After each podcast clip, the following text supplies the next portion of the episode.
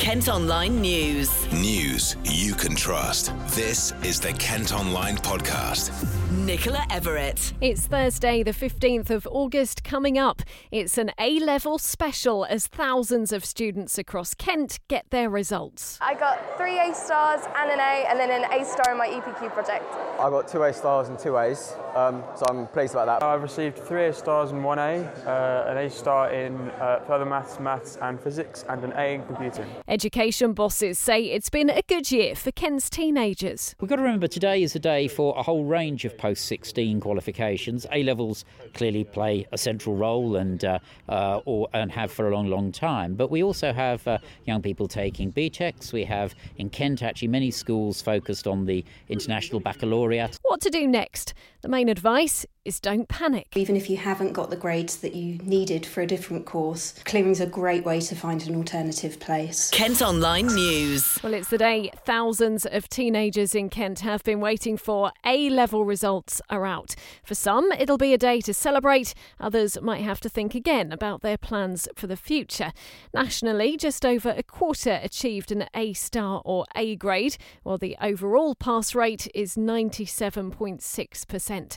Megan, Dan, and Robert collected their results in Maidstone earlier. I got three A stars and an A, and then an A star in my EPQ project.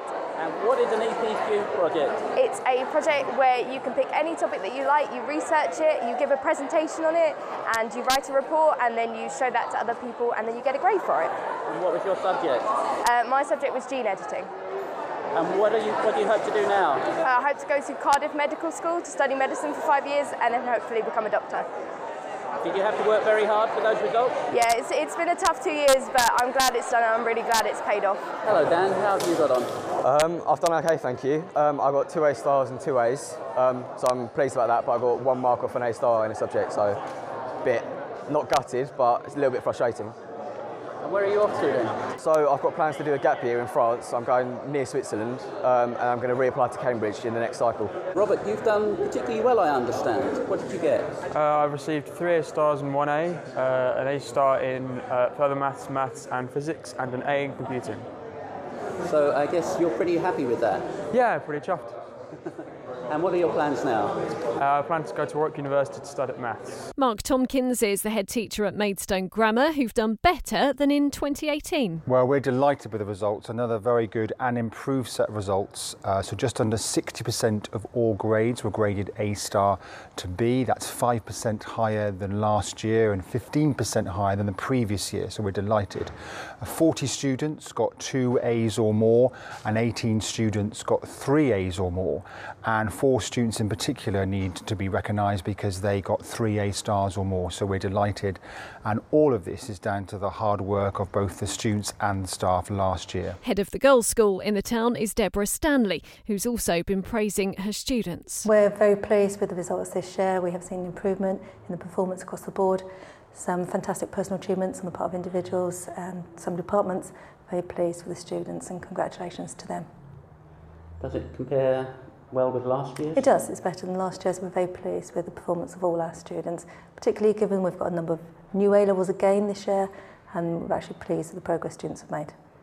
Are there some students who've achieved outstanding results perhaps? There are indeed um, a number of our students are off to Oxbridge, medicine, veterinary science, etc.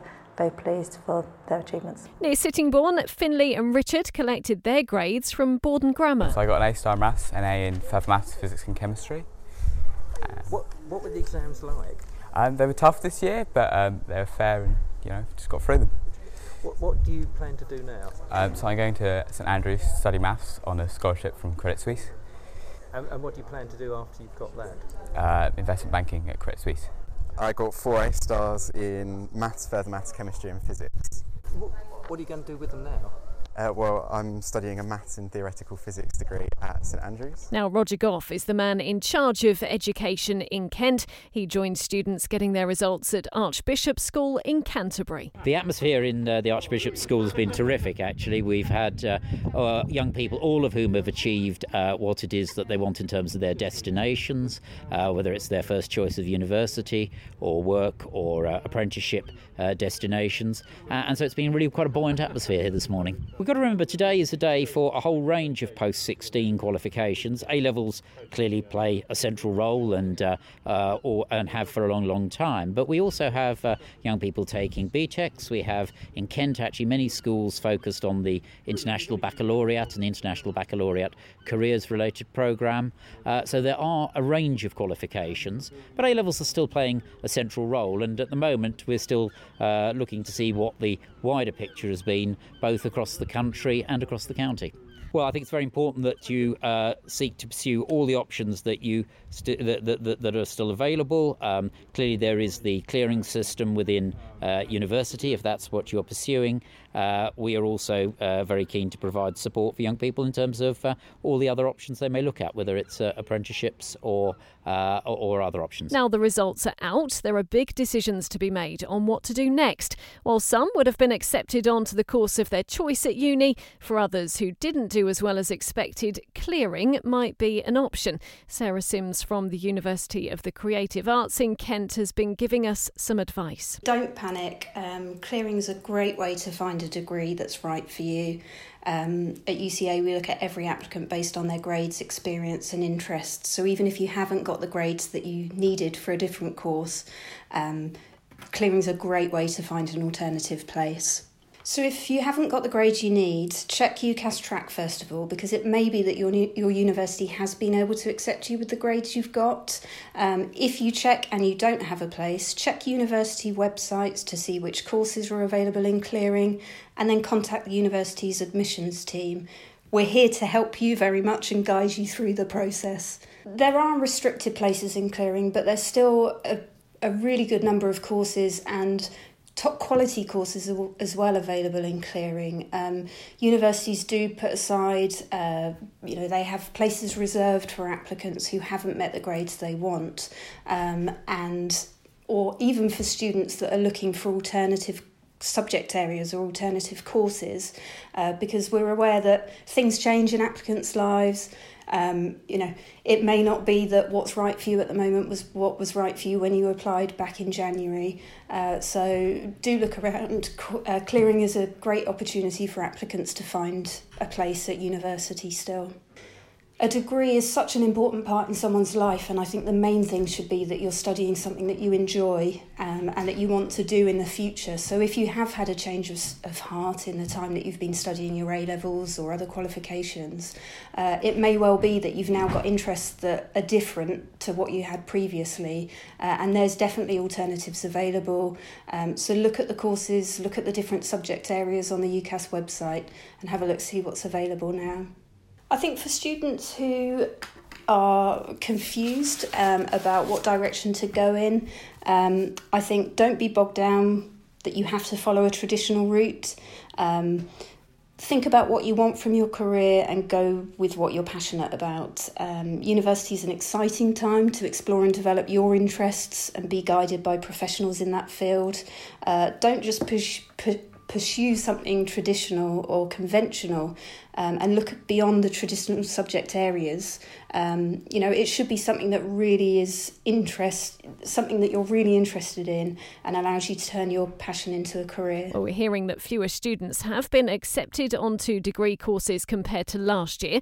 In total, just under 409,000 people from the UK and overseas have had places confirmed. That's down 1%. The admissions service, UCAS, says a record number of students from outside the EU, more than 33 3,000 will be studying here. That's driven by a 32% rise in those arriving from China. Kent Online reports. Well, in some other news today, business leaders in Kent are asking the government not to forget about small firms if there's a no deal Brexit.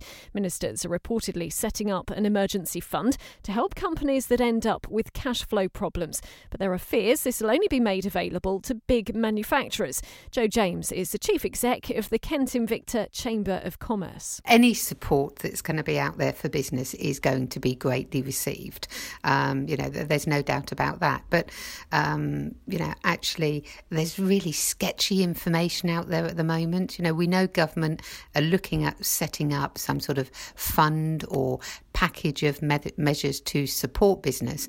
But actually, what they they've been very uh, quiet and secretive about actually what the criteria is going to be. Um, you know, given that you know we're potentially going to be leaving the EU without a deal in 78 days' time, um, it would be reassuring for businesses to know now, you know, if the government are going to be t- putting some sort of financial support available to them. If if you look online, you'll see there's mixed messages out there at the moment. On one hand, uh, you'll read that it's for businesses um, who who are suffering with their cash flow, um, and on, so so that sort of implies it's any business. On the other hand, you've got Michael Gove saying it's businesses who are at the point of collapse. Well, um, you know, there's a hell of a difference between being at the point of collapse and, you know, actually suffering with cash flow. So, you know, I would like to think that there's going to be something out there that's going to affect, you know, something out there that will help all businesses. And actually, aside from the financial support, you know, I would like to think that there would be an element of flexibilities in a package of measures that would be able to help all businesses who may be able to suffer, irrespective of, of their size or sector. Yeah, I, I think I think the first thing, um, you know, would have to be, and and and this is sort of immediate, you know, um, for for government to start improving the quality and accessibility of information to business, um, because I think that's not been good to this point, and I think that's something that needs addressing immediately. But yeah, you know, they they can do something to simplify as many processes as possible. Um, a simple one would be, you know, issuing an EORI number to all our exporters, uh, as this is the basic requirement that they need to move goods across borders. So that's something that they could do, which you know w- would help immediately, and you know they could put measures in place to actually help businesses if they're experiencing cash flow, all businesses. Um, things like reinvigorating the time to pay scheme with HMRC. So, you know, there's lots of things that they can do, but I would hate to think that their measures are going to uh, be put in place purely for large businesses or maybe specific sectors because government have already highlighted that uh, they think the construction and manufacturing sectors will probably be the, the hardest hit. You know, I'd like to think that you know they would put measures and support out there for all businesses who are affected o- over the coming year. Yeah, I mean, if you, if you look at Kent businesses, you know, over ninety percent of our business community um, employ under ten people, so you know, almost at the micro business stage and actually, um, you know, they'll probably be great more, you know, greatly affected than than larger businesses because at the end of the day, you know, they don't have the level of cash flow. Um, so, you know, I think they probably need they, they don't need as much support, um, smaller businesses, but actually, I think they're probably more likely to need the support. Obviously, the impact of a small business, um, if if it folds, isn't the same as if you have a you know a, a major employer. Uh, but when you've got a county that's made up of predominantly small businesses, you know it's vital that we work to ensure that actually they have the support that they need. It looks like the ambulance service that covers Kent is coming out of special measures. Inspectors rated SECAmb inadequate three years ago because they were worried patients weren't safe. Now the watchdog says there have been big improvements and the service has been rated good overall. And Travelodge has been given permission to build a 75 bedroom hotel near Sandwich. It'll be at the Discovery Park and is aimed at people visiting the Enterprise Zone there. That's it for now, but don't forget for more news throughout the day and overnight, just head to kentonline.co.uk. News you can trust. This is the Kent Online Podcast.